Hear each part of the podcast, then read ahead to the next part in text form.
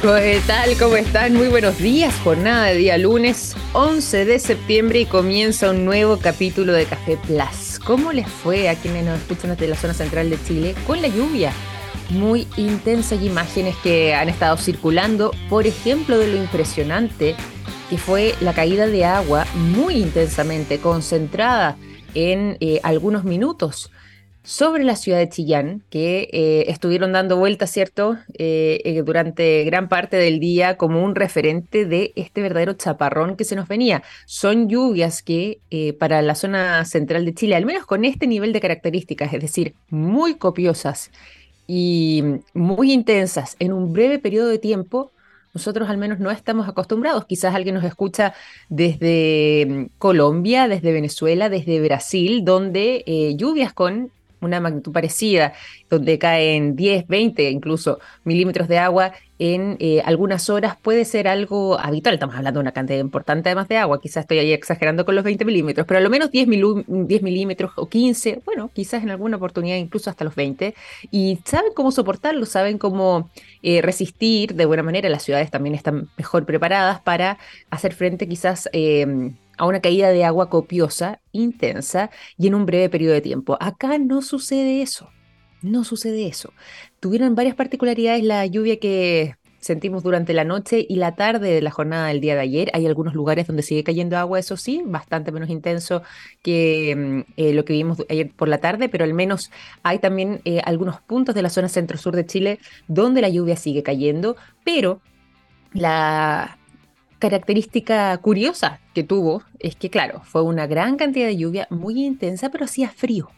Es decir, no era una lluvia como la que tuvimos hace ya prácticamente un mes atrás, tres semanas atrás, eh, donde estuvimos viviendo un momento tremendamente complejo y doloroso también como país, que fue esta lluvia eh, con calor, ¿cierto? Lo que generó además eh, inundaciones, aluviones en algunos lugares, más que aluviones en realidad, inundaciones producto del agua, porque sabemos que el isotermal cero estaba sumamente elevada y por lo mismo la temperatura era más grande y eso generó eh, que hubiera desprendimientos, socavones y eh, estas inundaciones que mencionábamos. Posteriormente, la semana pasada vivimos una lluvia más similar a la que estábamos acostumbrados, ¿cierto?, para nuestros inviernos, con mucho frío, si bien fue una buena cantidad de agua, no está concentrado, es decir, se mantuvo durante el día y em, no tuvimos en ese sentido mayores repercusiones con lo que fue esa lluvia, pero la de ayer fue bastante curiosa. Por eso decía y mencionaba a la ciudad de Chillán, a quienes les mandábamos también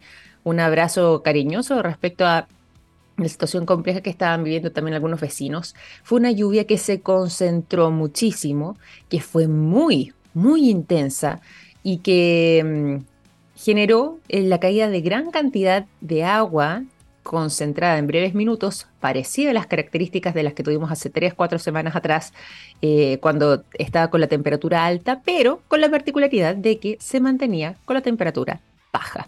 Hay algunos puntos de la ciudad de Santiago que se mantienen con cortes debido a la acumulación de agua. Eh, hay muchísimas alertas para que estén también pendientes y puedan preparar bien sus viajes respecto a la caída de árboles y eh, cómo ellas han estado cortando el camino. Hay muchos municipios también que están haciendo frente a esa situación y es bueno también que ustedes puedan ponerse en contacto con la municipalidad en caso de que así lo requieran para poder despejar las vías si es que se trata de la caída de algún árbol, por ejemplo, que esté influyendo en eh, el tránsito o bien la acumulación de agua. Es mejor no exponerse, intentar buscar caminos alternativos para poder em, circular de buena manera. De todas maneras, quiero mencionar también en la comuna de Santiago la caída del muro de una vivienda que eh, fue complejo y que em, eh, generó también situaciones difíciles para los vecinos de ese lugar. Así que ahí lo que estuvimos viviendo, intensa esta lluvia, fuertísima, hubo hasta relámpagos, no sé si lo pudieron sentir, a eso aproximadamente de la una de la madrugada, eh, un verdadero eh, espectáculo que nos entregó el de la naturaleza, pero que eh, afortunadamente es distinto el escenario que vivimos hace tres, cuatro semanas atrás, salvo ciertos lugares específicos y salvo ciertas situaciones puntuales pero eh, hizo revivir, por supuesto, el fantasma. ¿Y para qué decir, además, a propósito, yo que vivo ahí en, en la comuna de Concón lo que estuvo pasando con este socavón. ¿ah? Eh, y es bueno mencionarlo también, si bien, claro, nosotros nos referimos mucho más a temas de ciencia, de tecnología, de innovación. El socavón es algo que no podemos dejar atrás porque pone en peligro a eh, un edificio, ¿cierto? Que está ahí en, no sé si es el corazón mismo de la duna, pero en una de las pendientes de eh, las dunas que cruzan entre la comuna de Viña del Mar y, Concón. Y ese socavón por el cual tanto temíamos, bueno, se agrandó considerablemente más.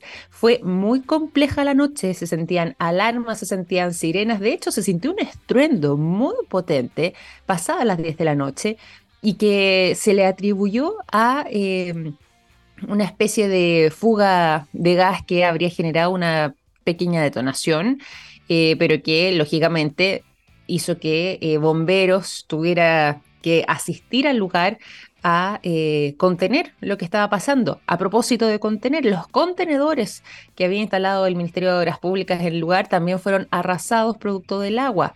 Em, creció enormemente, como mencionábamos antes, este socavón, que en realidad uno lo refiere muchas veces a Concón, en realidad corresponde a la Municipalidad de Viña del Mar, está justo en el límite. Yo diría que este edificio es uno de los edificios que marcan y que trazan eh, el, cambio de comunas y alcanza a estar justo dentro de la comuna de Viña del Mar, particularmente dentro de lo que es el sector de Reñaca hacia el norte y bueno, ya se ha profundizado bastante, durante la jornada van a estar entregando además información las autoridades respecto a lo que ahí está pasando. Ya se ha contabilizado que la evacuación, además de eh, las personas que vivían ahí, de las familias más bien, era de 57 departamentos, es decir, 57 familias han sido evacuadas del edificio Kandinsky, no tienen posibilidad de volver todavía.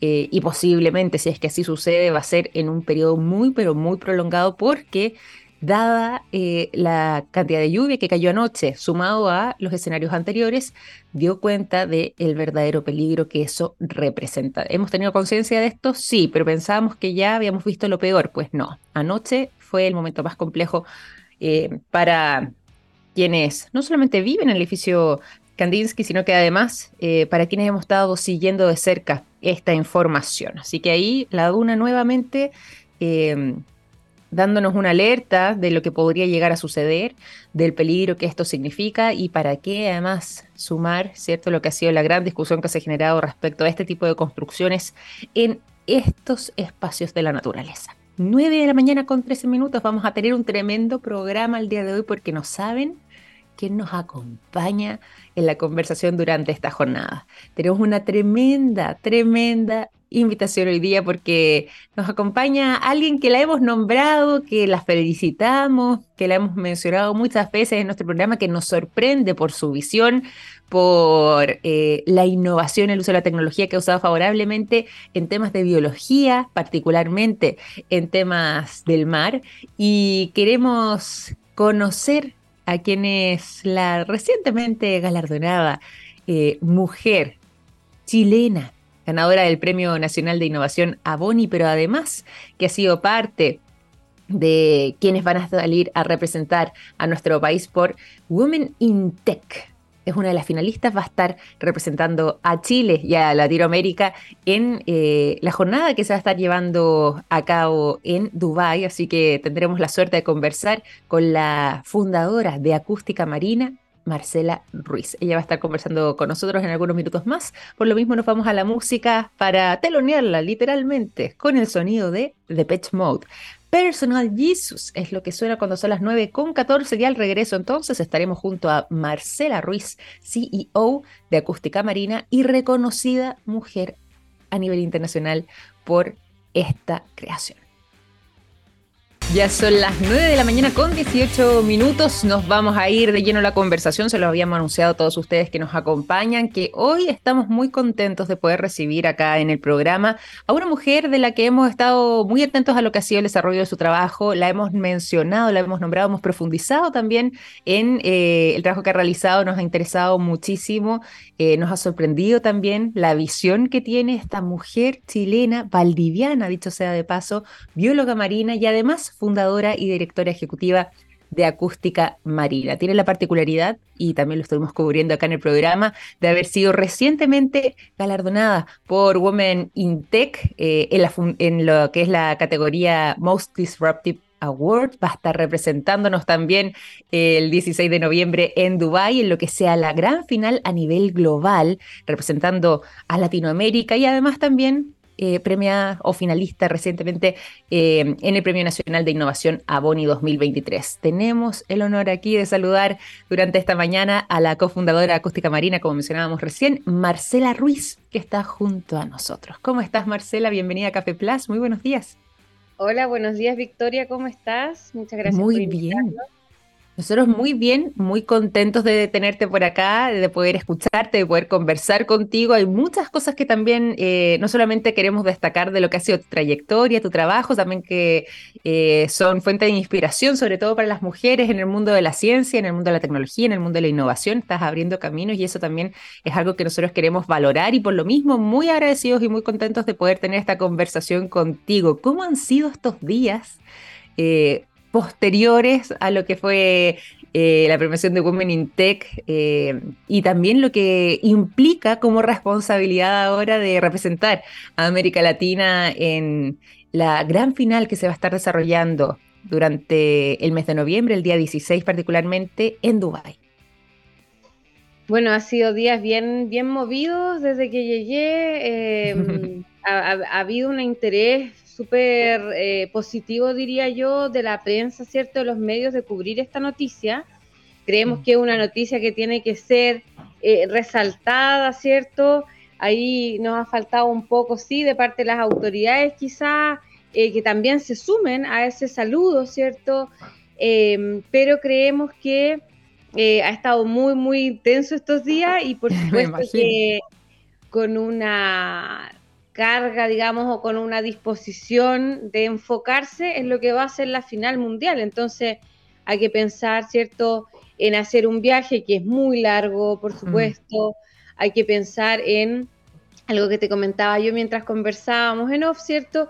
En que tienes que, de todas formas, eh, dejar andando todo tu trabajo, por lo tanto, eh, toca un poco difícil, pero con muchas, muchas ganas de ir a representar a Chile y hacerlo de la mejor forma días con, con, harta carga también, no solamente lo emocional, como decías tú, la alegría también de ser galardonada recientemente por Women in Tech en la categoría de Most, Most Ahí sí, award, me costó ahí, el inglés se me cayó un poco, pero eh, también eh, teniendo la posibilidad aquí de ser galardonada nuevamente como finalista del Premio Nacional de Innovación Aboni 2023. ¿Te esperabas también que este segundo semestre fuera tan cargado en reconocimientos? No, la verdad, uno se dedica a trabajar, eh, trabajar, trabajar, trabajar pero ha sido una gran noticia para mm. nosotros como equipo, porque estas nominaciones del equipo de acústica marina es muy importante estar nominado a los Aboni, o mm. sea, es un premio que es nacional, es un premio que sabemos que es el más importante probablemente dentro del rubro en el que nosotros estamos. Eh, yo siempre lo he mirado de afuera y digo, oh, qué, qué bacán quién se lo ganó o quiénes están ahí. Entonces hoy día estar en ese, en ese lugar para nosotros como equipo es súper importante y es un reconocimiento a nuestro trabajo, así lo sentimos, es decir, ya el estar mencionado significa que vamos avanzando en una buena línea, creo yo, y, eso es lo que nos queda en el fondo. Así que independiente de los resultados, estamos con toda la, buena vibra, ¿cierto? De, saber que estamos en un camino que es correcto y que estamos moviendo la aguja en cosas que a nosotros nos interesan y nos importan.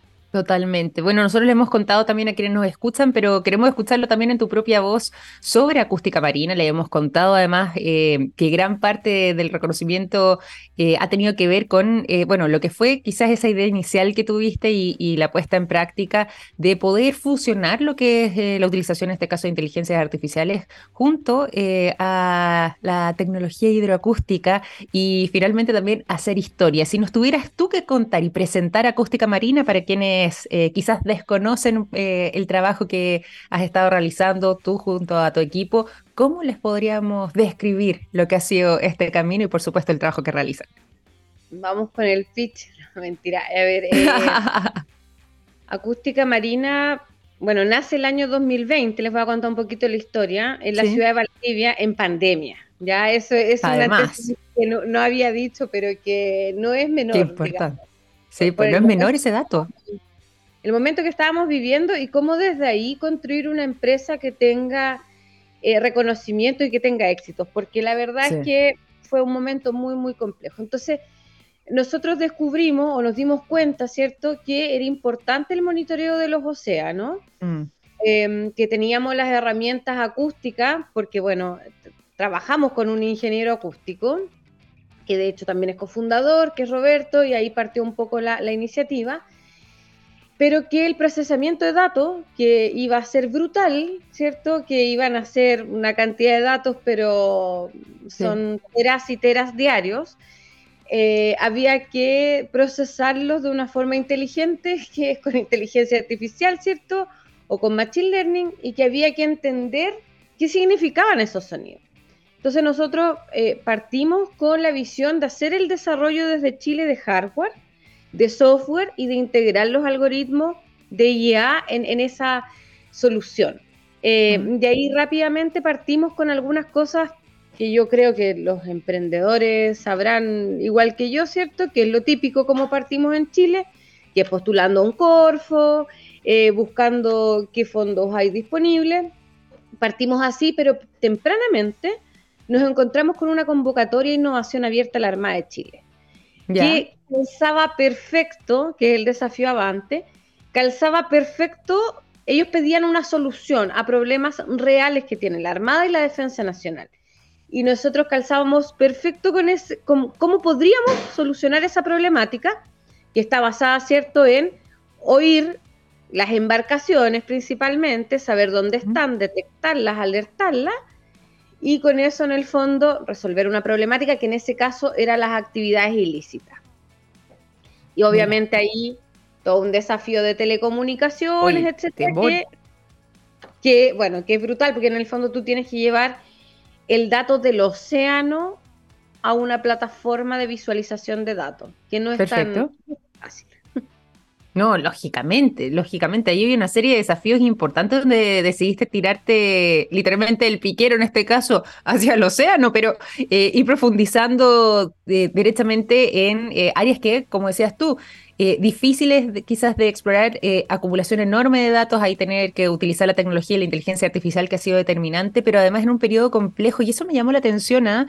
eh, claro, considerando el hecho de lo que fue la fundación y la puesta en marcha de acústica marina, ¿por qué elegiste o eligieron más bien este momento en particular? ¿Era un proyecto en el que venían trabajando y que efectivamente se habían propuesto quizás la fecha del año 2020 durante ese periodo en sacarlo adelante y sucedió lo de la pandemia coincidentemente, o bien fue quizás justamente ese escenario complejo el que terminó gatillando la puesta en marcha de esta idea y que ya está materializada justamente en acústica marina como tal.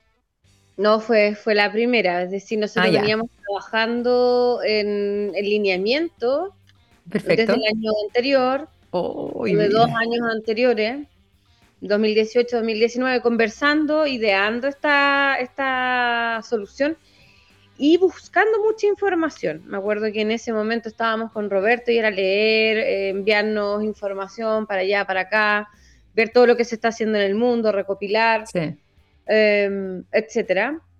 Em, y teníamos que, en el fondo, eh, fue un requisito, ¿cierto? Yo dije, como ya, si vamos a hacer esto, tiene que ser súper estructurado desde el punto de vista legal, en el fondo ser una empresa y empezar a postular a los fondos que corresponden o el levantamiento de capital como una empresa. Mm. Entonces, eh, ya no había, ya, ya, ya eso ya estaba escrito, o sea, así, así lo íbamos a hacer, ese era el plan. Y nada, la pandemia justo pasó en ese momento, pero nosotros seguimos con el plan adelante. Y te diría que bueno, sumando y restando, no sé si cómo hubiese sido de una forma distinta, pero no me tocó. Pero eh, nosotros lo logramos, o sea, pasamos, digamos, eh, el tema de la pandemia con una empresa recién creada. Ahora, es que impresionante. difícil, me acuerdo, una cosa que era que teníamos que ir a probar equipos fuera, a distintas ciudades, y nadie podía salir a la calle, o sea, teníamos que salir con permiso. ¡Qué locura! Claro, pues. Y transitar, que igual era riesgoso, por supuesto, pero así lo tuvimos que hacer. Oye, impresionante además porque pues sabes por qué te lo, te lo preguntaba, porque eso puede haber sido perfectamente, como le sucedió a muchas personas, un momento no solamente de eh, quizás replegarse, decir, ok, partamos más adelante cuando esté un poco más clara la situación, porque la incertidumbre ahí obviamente regía para todos, sino que puede haber sido incluso quizás un momento, y como decía, a, a mucha gente le sucedió que estaban con la intención de quizás comenzar nuevos proyectos que decidieron desecharlos dado el contexto, ustedes decidieron seguir adelante eh, en un momento, como decíamos antes, de incertidumbre, en algunos puntos también de adversidad, incluso lo que mencionaba para el hecho de poder salir a monitorear y hacer el trabajo que ustedes han estado realizando en eh, ese eh, en esa etapa que estuvimos viviendo hace algunos años atrás, pero aún así tener la determinación de poder avanzar. No deja de llamarme la atención positivamente y creo que eso también es algo que eh, es bueno destacar, porque nosotros hemos hablado de ti muchas veces acá en el programa como una mujer eh, inspiradora en ese sentido, que ha logrado posicionar las mujeres en el mundo de la ciencia, las mujeres en el mundo de la tecnología, no por nada también ha sido reconocida por aquello, pero es muy meritorio y también quisiera destacarlo el hecho de poder atreverse incluso en eh, circunstancias no tan favorables, cuando los vientos parecían estar un poco en contra, y tener la determinación suficiente como para poder avanzar y finalmente materializar lo que me imagino había sido un sueño y que hoy por hoy eh, te tiene en este lugar tan destacado dentro de lo que es no solamente nuestro país, sino que a nivel latinoamericano e incluso representando también eh, en unas instancias futuras como es el Women in Tech a nivel global durante el 16 de noviembre en Dubái. Hablemos un poco de eh, acústica marina, especialmente en lo que ha sido también el trabajo o el desarrollo que han tenido durante eh, este año, hacia dónde han estado puestas las miradas y qué eh, datos o qué informaciones relevantes hemos podido compartir, porque han sido también, a propósito de temas de cambio climático, un año en que nos hemos dedicado mucho a observar los océanos que han sufrido una cantidad de cambios bastante importantes y me imagino que eso también tiene repercusión, por supuesto, en el trabajo que ustedes realizan y en la observación que ustedes generan. ¿Cómo ha sido ese enfoque eh, de acústica marina durante este periodo? Bueno, este año tocó, digamos, el, el, desafío más grande, yo te diría que estar, nosotros estamos en un, en un ambiente 100% operativo, es decir, mm. salimos de todos los, salimos de la idea del producto mínimo viable, de todos los, digamos, los previos tecnológicos a tener una operación. Eh, mm. Y eso es un paso muy importante y además una operación con una, con una compañía grande, que es la Compañía Minera del Pacífico, eh, donde tenemos cuatro estaciones en el agua. En este momento somos el proyecto más grande de Latinoamérica en hidroacústica y yo te diría que de algunos otros lugares del mundo. Porque lo demás está todo como en universidades todavía, como te digo, esa es la diferencia. Nosotros estamos en el agua, en el agua eh, con boyas que están bastante costa afuera y que están, eh, están fondeadas a profundidades grandes. Mm. Eh, y que están 100% operativas escuchando todo lo que sucede. Entonces, eso fue lo primero que hicimos este año, que instalamos dos boyas en enero, si no me equivoco, o en febrero. Y las otras dos ahora en julio, que fue contra viento y marea, literal, porque nos tocó estar tres semanas en terreno antes de que las condiciones marítimas estuviesen bien para poder ir a fondear. Ah, claro, pues. Así que ahí nos tocó duro, pero lo logramos. Eh, así que están ahí las cuatro bollitas instaladas. Em, ahora está todo el procesamiento corriendo. hemos encontrado cosas muy interesantes que queremos compartir propiamente, o sea, prontamente a través de distintas plataformas que van a ser abiertas a la comunidad. Eh, pero hemos detectado ballenas, todo, todo el tránsito que ha habido en, este, en esta temporada eh, y esperamos seguir escuchándolas hasta que, hasta que se queden en nuestras costas. Em, hemos logrado detectar sismos eh, mucho antes que alguna de las redes interconectadas que tiene el Pacífico. Eso es algo muy, muy importante que tenemos que ver cómo operativizar y cómo poner a disposición en el fondo de eh, las autoridades nacionales. Sí. Por otro lado, hemos logrado, bueno, detectar embarcaciones, que es algo en lo que veníamos trabajando desde el desafío Avante, que eso ya lo hacemos muy bien, así que detectando embarcaciones. Y ahí la, finalidad, ¿cierto?, es poder, además de detectar embarcaciones y detectar la fauna, poder levantar la alerta para evitar la colisión entre la, entre la, eh, entre la, fauna o las ballenas y las embarcaciones que van a transitar eh, por esa ruta marítima que es la que nosotros estamos abordando. Eso es lo que hemos hecho en concreto, digamos, con equipos en el agua, pero ahora eh, parte de mi equipo está en Colombia, hace poquito, Estamos trabajando en Colombia en un proyecto interesante que también es portuario. Estuve yo en Perú hace poco, que bueno, que fui a recibir el premio, ¿cierto? Pero eh, aproveché de visitar algunos proyectos interesantes en el norte de Perú. Qué bueno, ¿ya? que, también nos vamos a quedar trabajando en Perú. Oh, qué interesante eh, sería. Y en Panamá, que, que, que no lo hemos contado tanto, pero que estamos muy contentos, porque logramos levantar una alianza con la Universidad Marítima Internacional de Panamá a mitad de este año. Así que... Ah, mira. Nos estamos moviendo. totalmente, totalmente. Y qué bueno que, que se vaya generando también estas posibilidades de eh, seguir desarrollándose eh, a nivel continental, ¿cierto? Pero seguir creciendo y expandiendo también eh, lo que, claro, decíamos antes, inicialmente quizás convenció como un sueño, como un desafío incluso en algunos periodos, pero que han podido desarrollar y acá profundizando sobre todo en lo que tiene que ver con este campo de conocimiento. ¿Cómo ha sido también esa posibilidad de observar y, de quizás poder indagar un poco más sobre la realidad que está ocurriendo también a nivel oceánico en, bueno, Perú, que me imagino ahí compartimos bastante también, pero en el caso de Panamá, que de partida eh, corresponde a una región eh, distinta, el tipo de agua es diferente, me imagino que todo lo que eh, sucede también con la acústica marina puede tener algún impacto distinto porque finalmente tiene características que pueden ser contrastantes con las que tenemos nosotros. ¿Cómo ha sido también el hecho de poder ahondar en esas latitudes? O sea, eh, bueno, Panamá estuvo increíble principalmente porque es un país marítimo, o sea, no hay mm. discusión, ¿cierto? sí, totalmente. canal y de, todo el tráfico que hay. Eh, nosotros vemos un poco distinto, te diría yo, eh, el abordamiento de la industria y la conservación que muchos de mis colegas.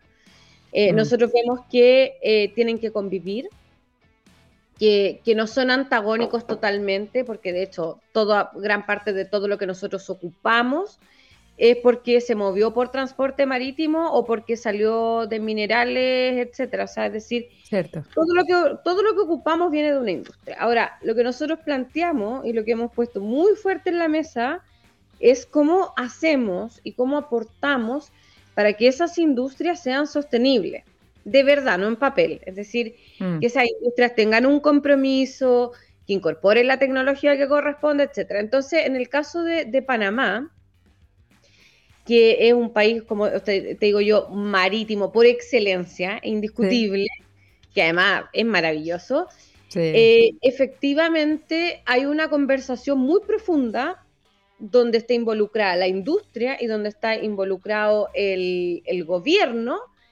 de cómo en el fondo el canal que lleva 100 años, no sé, hay, capaz que me equivoco, ¿cierto? Porque lleva muchos años, sí. ¿cómo va a seguir los próximos 100 años con miras a la sostenibilidad marítima mundial? ¿Cómo va a marcar esos precedentes? Entonces están en un plan, por ejemplo, de descarbonización de la matriz eh, marítima, que es un mm. desafío que acá todavía no lo hemos planteado. Entonces, allá están un poco más adelante en esa, en, en, ese, en esa materia. Pero se van planteando sí. objetivos. Y nosotros, obviamente, lo que estamos planteando, ¿cierto?, es cómo podemos eh, saber cuál es la contaminación acústica que existe en cualquier lugar, eh, dónde operó, dónde no opere la industria, y cómo lo podemos mitigar, amortiguar, eh, monitorear, etcétera. Medir, monitorear, cuantificar con datos que sean reales y que estén disponibles para poder mirar las soluciones. Entonces, mm. desde ese punto de vista, ha sido muy interesante conocer el trabajo en otros lugares, no solo en Panamá, entendiendo para dónde van cada una de estas economías, ¿cierto? Eh, que tienen visiones distintas, pero que van a tener que confluir en un punto. Eso yo lo tengo muy claro. Y que ese punto es la sostenibilidad que puede ser porque lo quieren hacer o porque los gobiernos se los van a exigir. pero, pero va a pasar. O sea, ahí yo no tengo ninguna duda, va a pasar. Totalmente, y, hacia allá eh, vienen esos cambios porque ya finalmente se está convirtiendo en una necesidad, ¿cierto? Y por eso también la acción que ustedes puedan realizar desde Acústica Marina y sobre todo además aprovechando también lo que ha sido este periodo de tanto reconocimiento siento yo también te entrega a ti eh, la posibilidad de justamente eh, poner énfasis en ese mensaje y poder generar esa acción de cambio, ojalá lo antes posible, para que eh, podamos tener también una mirada más sostenible en no solamente en todas las, o sea, en todos los, países, sino que quizás adoptar medidas que puedan tener ese impacto. En un plazo no tan, no tan largo porque la necesidad es ahora. Preparando también, me imagino, un poco eh, respecto a lo que va a suceder en, en, el mes de noviembre ahí en Dubái eh, con lo que son los Women in Tech a nivel global. ¿Cómo ha sido ese, esa reflexión que has hecho después de eh, haber marcado ya este hito, ¿cierto?, a nivel latinoamericano, con las miras de este plazo que se nos viene viene encima. Septiembre sabemos que es un mes que pasa muy rápido y noviembre ya casi a la vuelta de la esquina. ¿Cómo ha sido también para ti poder prepararte para esa instancia, eh, siguiendo además adelante con el trabajo acústica marina, compensando además este momento vertiginoso, creo yo, eh, donde hay mucha atención puesta sobre ti, pero eh, con la mira de lo que va a ser también traspasar la idea o el mensaje en esa instancia? ¿Cómo ha sido eso?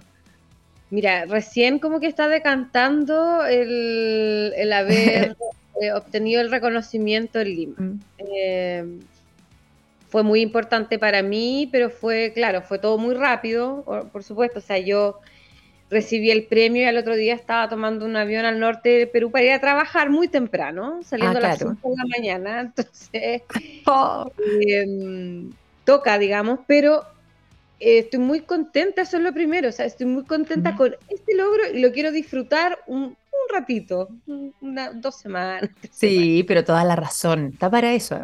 Porque, claro, porque pasa, es muy, muy rápido todo. Lo que sí tengo claro es que vamos a estar representando a Chile y a parte de Latinoamérica en Dubái, mm.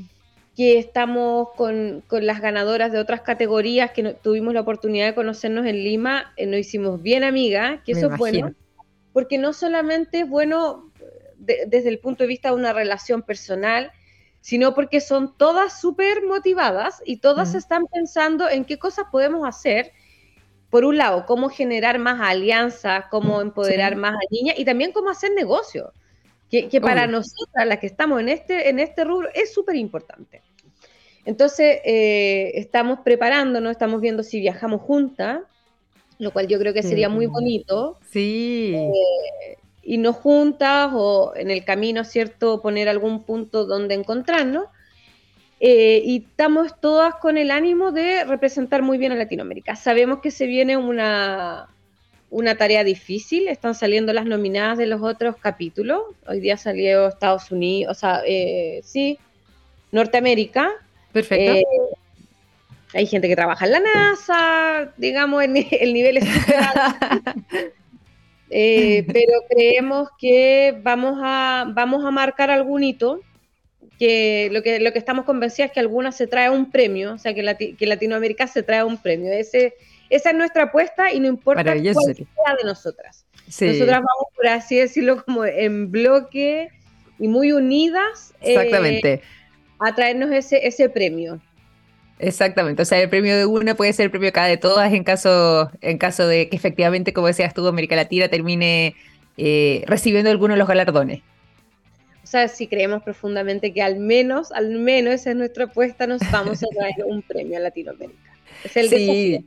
Exacto, pensemos que, así que sí va a ser, pero más allá de eso, eh, sigue siendo tremendamente meritorio el trabajo que, eh, bueno, el resto también de las, de las candidatas y de las eh, mujeres que ganaron además a nivel latinoamericano sigue siendo motivo de orgullo porque vuelvo a insistir en esto y es una de las cosas que también quiero relevar nuevamente en la conversación, pero no es fácil para no es fácil digo para las mujeres en ciencia y para las mujeres en el mundo de la tecnología poder abrirse camino, sobre todo cuando estamos hablando, por ejemplo, en un caso como el tuyo, de eh, la categoría de premio que te entregaron, ¿cierto? Lo que tiene que ver con eh, lo más disruptivo quizás, eh, es trazar eh, nuevos lineamientos y nuevas eh, aperturas en, muchos ámbitos. Y por lo mismo ya el hecho mismo de eh, ser reconocida, pero además destacada y bueno, el resto de las mujeres también, tanto a nivel latinoamericano, pero incluso con la mirada global, están haciendo paso para que nuevas generaciones de mujeres también puedan eh, avanzar en ese sentido. Y ahí, ¿cómo ves tú también? Y solamente ahí como idea puntual para ir finalizando, no quitarte también más tiempo, pero lo que tiene que ver con la participación femenina dentro del mundo de la ciencia. Bueno, lo que yo he dicho varias veces, yo, yo soy de, conceptos que voy tratando de, mantener y de marcar para ver por mm. si alguien me escucha, digamos, alguien quiere entenderlo, yo, yo creo. Nosotros los diagnósticos ya los hicimos todos. O sea, a mí cuando me toca de nuevo escuchar el tema de la brecha de género, etcétera, o sea, ya está dicho. Entonces yo creo que rápidamente lo que tenemos que hacer es pasar a la acción. Mm. Y pasar a la acción significan cosas muy concretas desde el punto de vista de la política pública, por un lado, eh, de la sociedad civil, por otro lado, ¿cierto? Y de la empresa, por otro lado. Mm. Y no es tan difícil, es decir, acá hay que trazar eh, los objetivos muy concretos y acelerarlo, porque si no nos toca esperar hasta como el 2050, que es lo que se ha dicho, ¿cierto? Para recién equiparar la cancha. Entonces yo creo que podemos hacerlo mucho antes, moviendo piezas estratégicas para poder lograrlo. Y eso significa voluntad. Eso significa voluntad de todos los sectores, que son públicos y que son privados. Y por supuesto, de empujar este carro día a día en donde uno esté. O sea, la Victoria está en los medios, ¿cierto? Con, haciendo esta pregunta que es importante que se haga. Yo estoy en un lugar donde hoy día me entrevistan y también lo señalo, lo señalé en mi discurso de los premios eh, y sigo en esa línea porque creo que es la única forma que realmente vamos a lograr eh, derribar eh, las barreras que hoy día tenemos y que, y que yo como mujer de región, ¿cierto? Que me ha tocado un poquito más de esfuerzo, he tenido que derribar, pero el mensaje finalmente es que se puede. Sí, totalmente. Y nos vamos a quedar también con esa idea y, te quiero agradecer. Perdón, te interrumpí, disculpa. Con mucha voluntad se puede. Totalmente. Totalmente. Y, nos vamos a quedar con ese mensaje también, Marcela, y te quiero agradecer por habernos acompañado, por habernos dedicado también hartos minutos acá durante esta mañana. Estábamos muy eh, interesados en poder escucharte, poder conocer un poco más del trabajo que han estado realizando en Acústica Marina y sobre todo también de cómo ves tú y cómo propones lo que se viene de ahora en adelante, este momento además donde hay mucha atención puesta eh, sobre ti, sobre el trabajo que como equipo de Acústica Marina han estado desarrollando y bueno, también en lo que se viene en instancias futuras, al menos ahora como finalista de los premios Aboni, eh, desearte el mayor de los éxitos y también especialmente en esta instancia internacional como es Women in Tech de este año 2023 a nivel global, representando a América Latina junto eh, a otras mujeres también de este ámbito de la ciencia y la tecnología y la innovación y que sea una instancia que puedas disfrutar mucho, que sea una instancia maravillosa y por supuesto también de crecimiento de tender redes, como mencionabas tú, que se vuelve tan esencial para las mujeres en la ciencia. Así que muchísimas felicidades y gracias también por habernos acompañado durante esta mañana en Café Plus. Gracias Victoria, nos vemos, que estén bien. Un gran abrazo, que estén muy bien. chao, chao. Marcela Ruiz eh, bióloga, mujer valdiviana, ¿cierto? Y CEO de Acústica Marina, su directora ejecutiva, conversando con nosotros durante esta mañana en Café Plus. Ya son las 9.47, es que esta conversación está muy interesante. Daba también, por supuesto, para conocer un poco más, así que nos vamos a ir rápidamente a la música con el sonido de The National. La canción Blood Bath Ohio es lo que suena a continuación. Ya son las 9 de la mañana con 52 minutos. Momentos de contarles a ustedes lo siguiente. Hay productos que nos han acompañado toda la vida, como el yodo presente en el área de la salud, el nitrato de potasio en la industria de la alimentación, las sales solares, energías limpias y el litio en la electromovilidad. Los productos de SQM ayudan a mejorar nuestra calidad de vida y toda la información la puedes encontrar disponible en su sitio web sqm.com. Nos vamos a la información y en este caso para contarles novedades que pueden sonar muy curiosas, pero que en algún momento hemos rozado también dentro de los datos que le hemos compartido nosotros aquí en Café Plus y que dicen relación con un trabajo de investigadores que han logrado literalmente cultivar por primera vez riñones de seres humanos en embriones de cerdo durante un periodo de 28 días. ¿De qué se trata esta noticia que pudiese parecer bastante rara, bastante curiosa, pero que es un eh, trabajo importante en el mundo de la ciencia? Es que em, se ha logrado por primera vez desarrollar lo que es la producción de eh, un órgano sólido humanizado dentro de otra especie.